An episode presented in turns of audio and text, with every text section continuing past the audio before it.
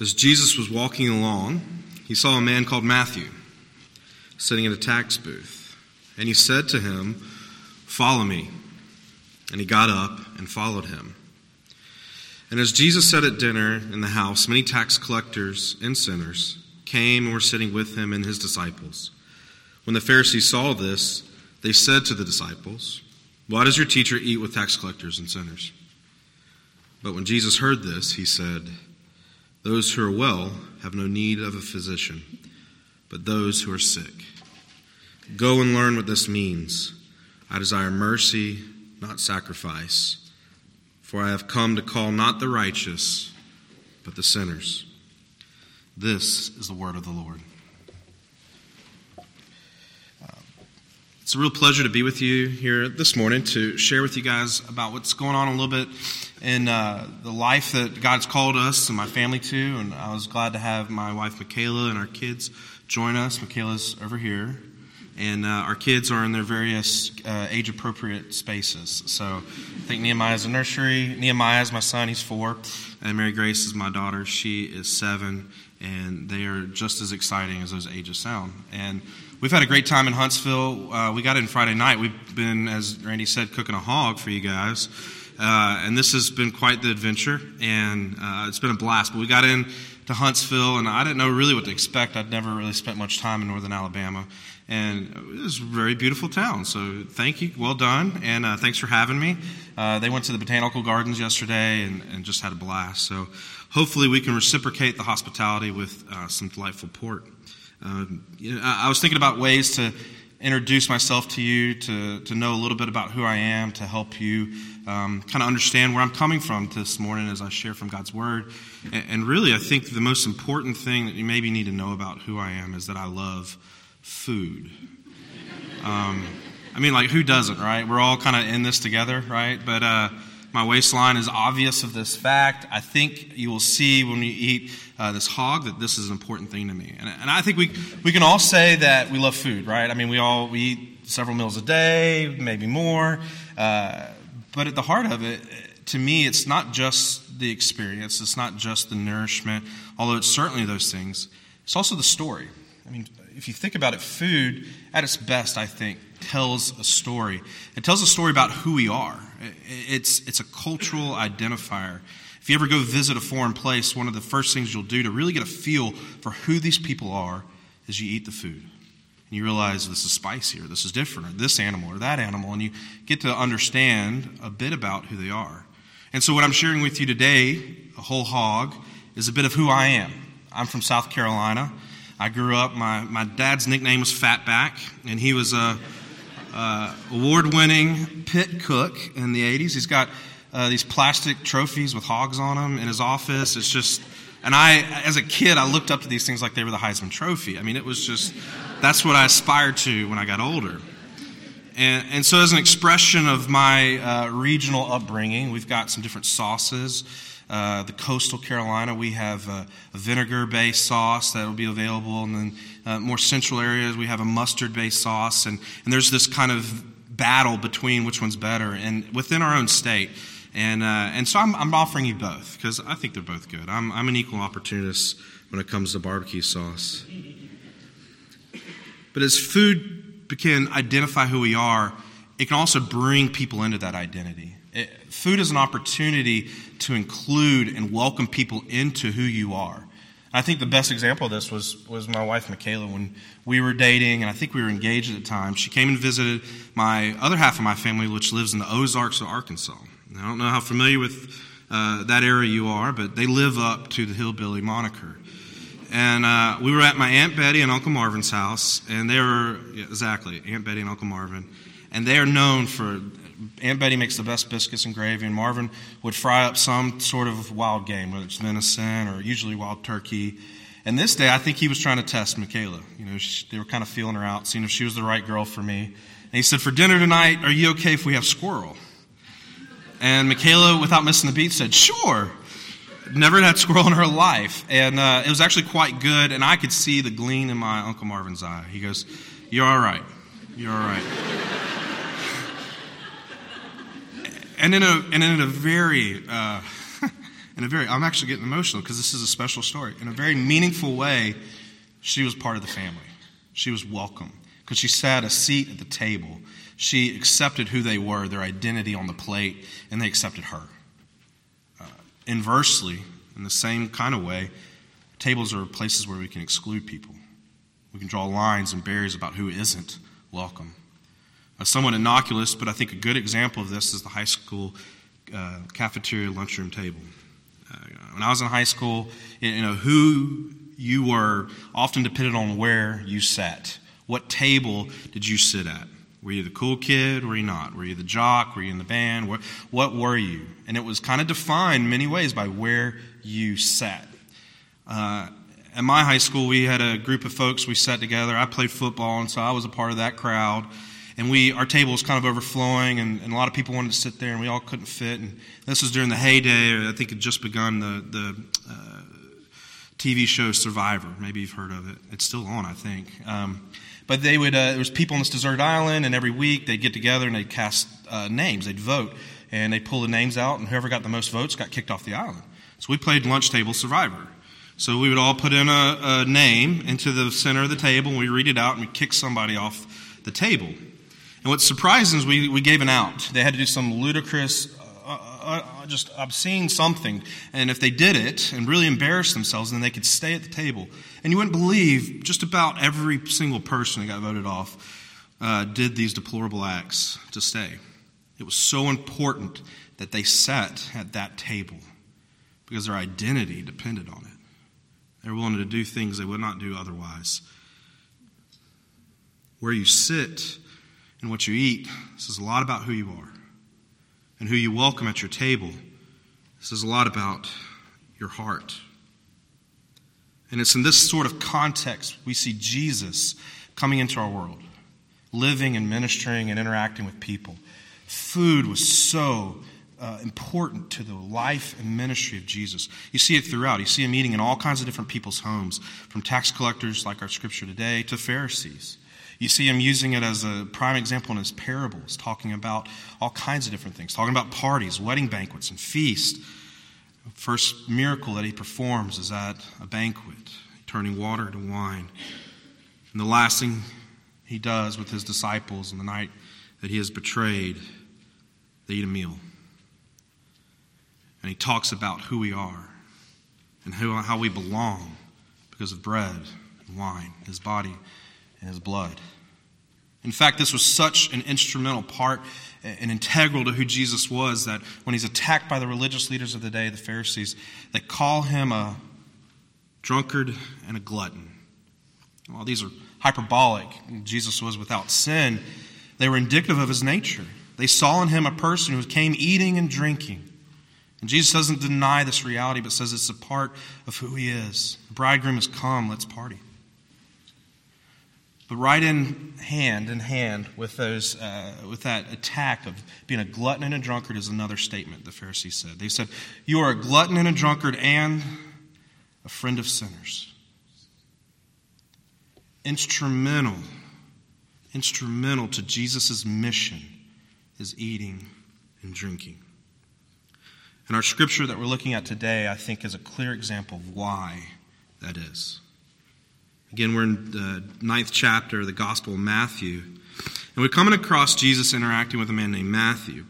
I think it's important for us to kind of just take a step back and kind of think about what's going on in this time, in this age, this first century Judea.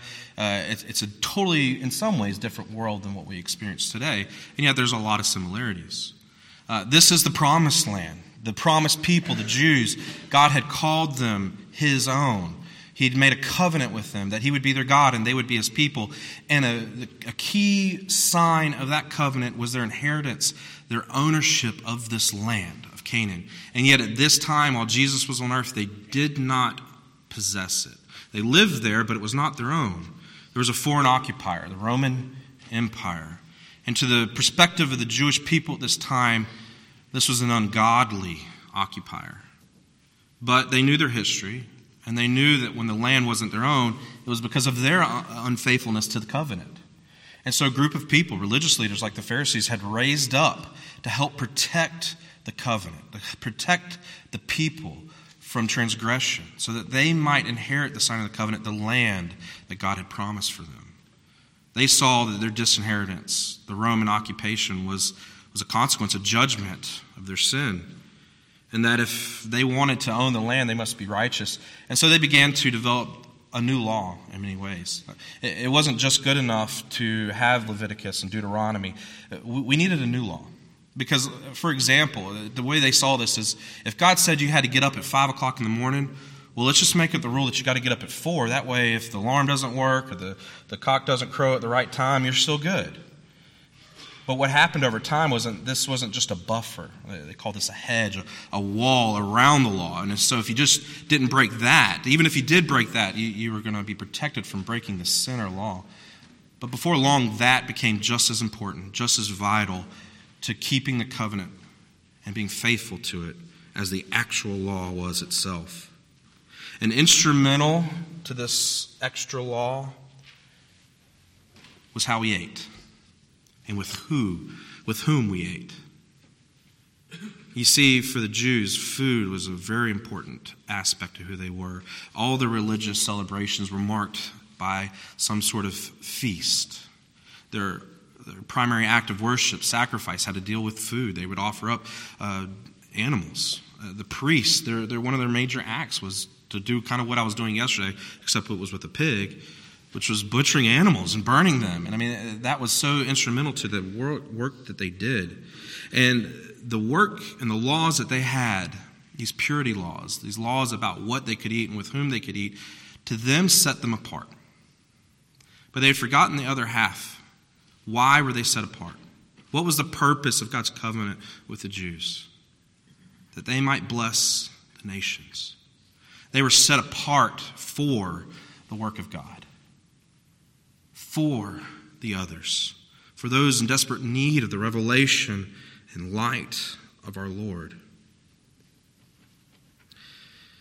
And yet, Jesus is having a meal with Matthew, a tax collector, a notorious sinner and his other band of, uh, as it says, tax collectors and sinners, which is a shorthand for uh, the not so nice folks. These are the people you don't want to be seen with. You don't want to be associated with these people. Matthew, a tax collector, was an instrument, an agent of this Roman Empire, the empire that was the symbol of their oppression and judgment. Matthew, more than likely, was a Jew, and they saw him as a traitor, that he had traded in his, his, uh, his identity as part of the people of God to be part of the people of the empire. And so, folks like the Pharisees, the religious lead of the day, they kept a long distance between them and folks like Matthew. I mean, this is how they saw it. They, they would see a guy like Matthew, a tax collector, as being unclean, uh, some sort of object that's dirty. And if you take a clean object, like a good Jew, and you were to put these together, then Matthew's uncleanliness, his impurity, would transfer over to the clean object it would defile it. The sin was contagious. And so, of course, they see Jesus and his disciples, this man who claims to be of God, who's bringing good news and announcing the arrival of the kingdom. How could he be eating with tax collectors and sinners? And so they outright rebuke him in public. Why does your teacher eat with tax collectors and sinners? Yet their understanding of how God works was totally wrong. And Jesus sets them right. Those who are well have no need of physician, but those who are sick. See, in Jesus' economy, in the reality of the kingdom, it isn't the unrighteousness, the impurity that is contagious, but it is the holiness of God. We take the holy object, Jesus Christ, the Messiah. He comes into the dark world, and he is not defied. The darkness does not overcome the light, the light overcomes the darkness. Jesus knew that there were those, all of us, who were in darkness and needed him. And instead of keeping a distance from us, staying on his heavenly throne in heaven, he came and became like us. And he sat down at our tables and ate our food, drank our drink, and became our friend. Because he was his holiness that was contagious and his holiness would not be stamped out by anything.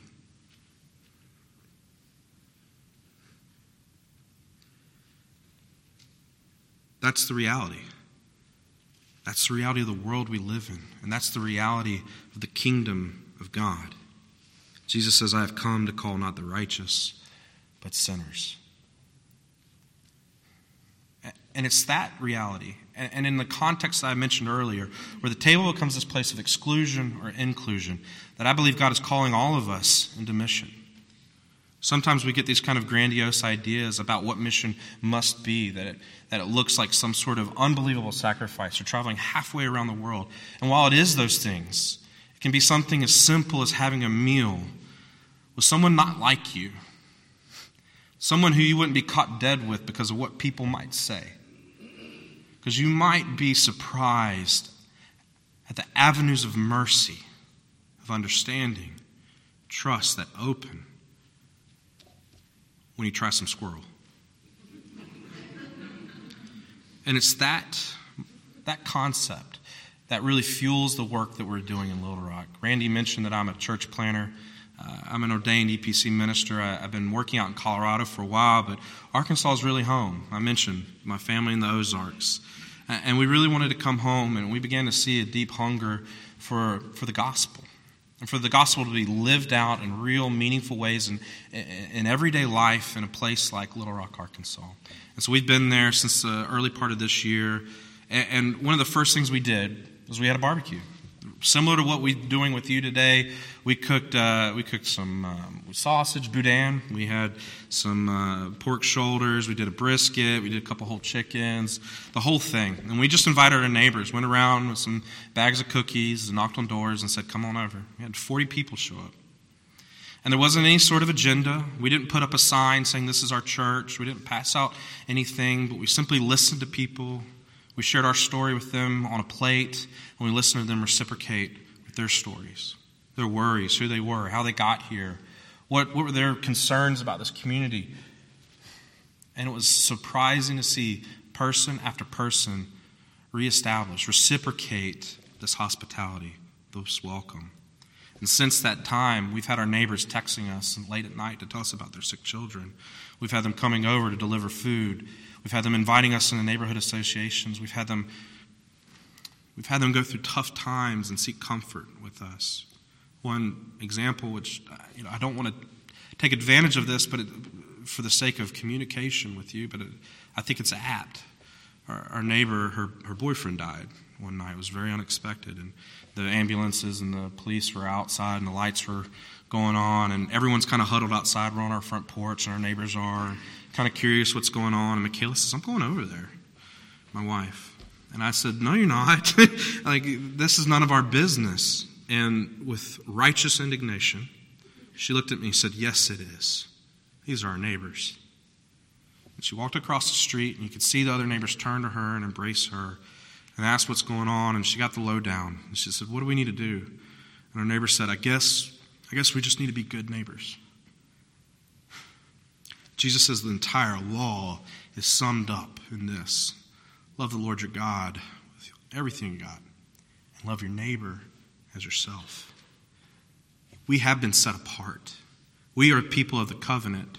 The Spirit of God resides within us for one reason we may love Him and may love our neighbors.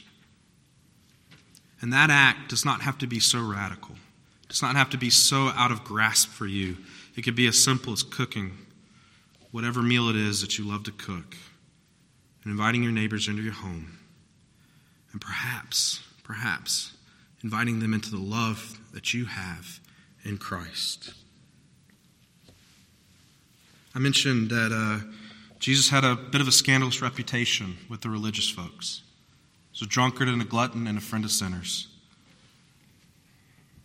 The Pharisees had a reputation too.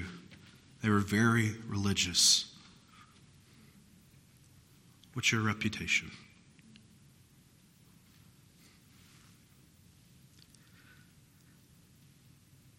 There's grace and mercy. Our Father loves us, and He sent His Son to die for us. That through faith and grace, you may be part of the family of God. Will you hear his call today to be loved and exchange that love with those who are in need of the great physician, the great healer, Jesus Christ. Please pray with me. Father, thank you that you have loved us when we were totally undeserving. You've chosen us since before the foundation of the world to be your holy people, set apart for the world. God, help us to see ways in which we can extend hospitality to those who are near us. And God, help us to see how we can receive the hospitality of our neighbors and those different from us, as Jesus did in this story. Help us to be a light into the world simply by sharing a meal, sharing a drink, and sharing our lives. Thank you for the grace you've given us in Jesus, and we praise you this morning. Amen.